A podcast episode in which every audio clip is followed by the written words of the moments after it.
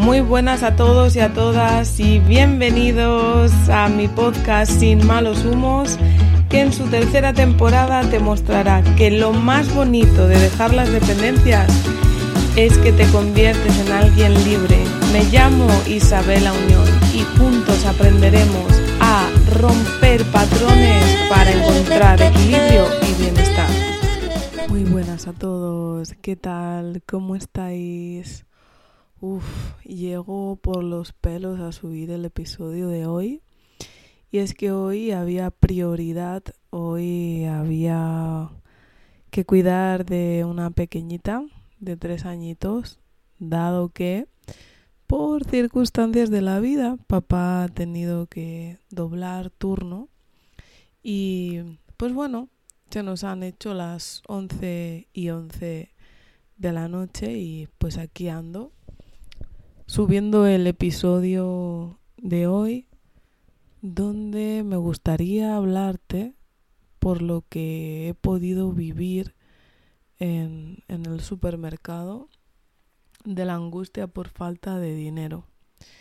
Y es que estábamos en, en el supermercado y una mujer estaba como echando las cuentas para ver si compraba el paquetito de chocolate es para el hijo o eh, un litro de leche. El niño estaba como súper emocionado porque le iban a comprar algo. Por el tipo de emoción que tenía el niño, eh, me atrevería a apostar que no suele estar acostumbrado a que le vayan comprando nada. Y, y por el tipo de angustia de la madre, eh, sí que está acostumbrada a tener que hacer números para prescindir de lo prescindible, ¿no? Y yo recuerdo y me vino a recordar cuando empecé a formarme de educación financiera y, así, lo, lo en shock que me dejó tener que administrar el dinero cuando no tenías ningún tipo de problema con el dinero. Es decir, administrar el dinero cuando no hay problema de dinero. Sí, recuerdo que yo pensaba, pero ¿por qué querrán administrar el dinero si tienen un montón? Y me di cuenta, ahora sé, claro, que ese es un pensamiento irresponsable y de carencia. Porque básicamente cuando tú estás culpabilizando, victimizándote por tus problemas de dinero y entras en esa angustia que te hace sentir tan mal, lo que estás es dejando de responsabilizarte y responsabilizar el dinero al dinero eh, de cómo te estás sintiendo, ¿no? Después, cuando hemos salido del supermercado, un poquito más adelante, nos hemos cruzado a la misma señora cambiando un billete más grande para comprar tabaco en el, en el bar o restaurante. Y claro, ahí sí que he flipado porque me ha recordado a esos momentos donde yo era fumadora y sacaba el dinero de donde hiciese falta, de debajo de las piedras, de donde fuera. Y por un lado he sentido como mucha impotencia porque verdaderamente el niño se ha quedado sin chocolate, ha comprado la leche. Y fíjate que no soy yo amiga del azúcar ni muchísimo menos porque además eh, considero que es una de las adicciones más fuertes del siglo XXI, pero era la ilusión, la ilusión que tenía ese niño que para que su madre se la fumara, pues casi que era mejor que él pudiese como cumplir esa pequeña ilusión.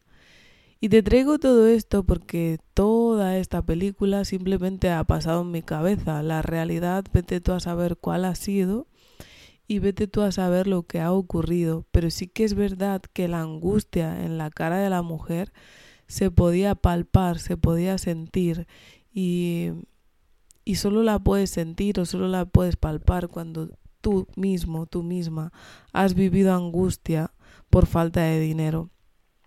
Y es que los estados de miedo y angustia sobre el futuro, sobre no tener recursos, en realidad todo eso sucede para que aprendas a confiar en la vida, a confiar en que están ahí los recursos para ti, que están ahí los procesos para vivirlos. En la protección de la vida te puedes entregar a que te suceda todo eso y muchísimo más. Y al entregarte naturalmente emergerá la calma. Y, en la calma nace y se despierta la intuición, que es la que nos va guiando a la prosperidad, prosperidad de la que llevamos hablando toda la semana. ¿Para qué? Pues para lidiar con una fuerza externa poderosa que crea una fuerza interna mucho más poderosa aún y queda como resultado fortaleza y confianza. Cuando yo empecé a preguntarme qué narices puedo hacer para salir de este bucle, que si de las tarjetas de crédito, que si de las deudas, que si de así, de asao, que si debo, que si pido, que si no pido.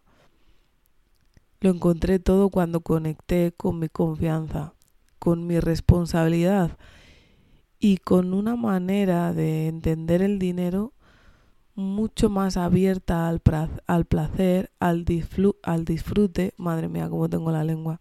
Se nota que ya es medianoche.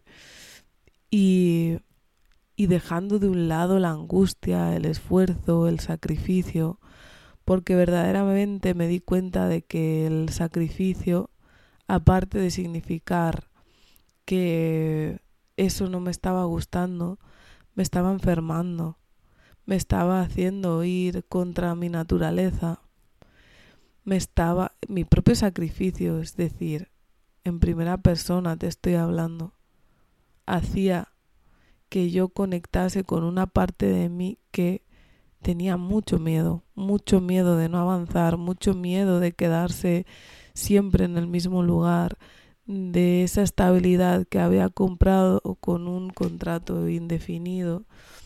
Y verdaderamente ahora, después de todo, sé que mi estabilidad no depende de ningún contrato, depende de cómo me sienta yo y cómo esté responsabilizándome y respondiendo frente a las situaciones que me van surgiendo en la vida.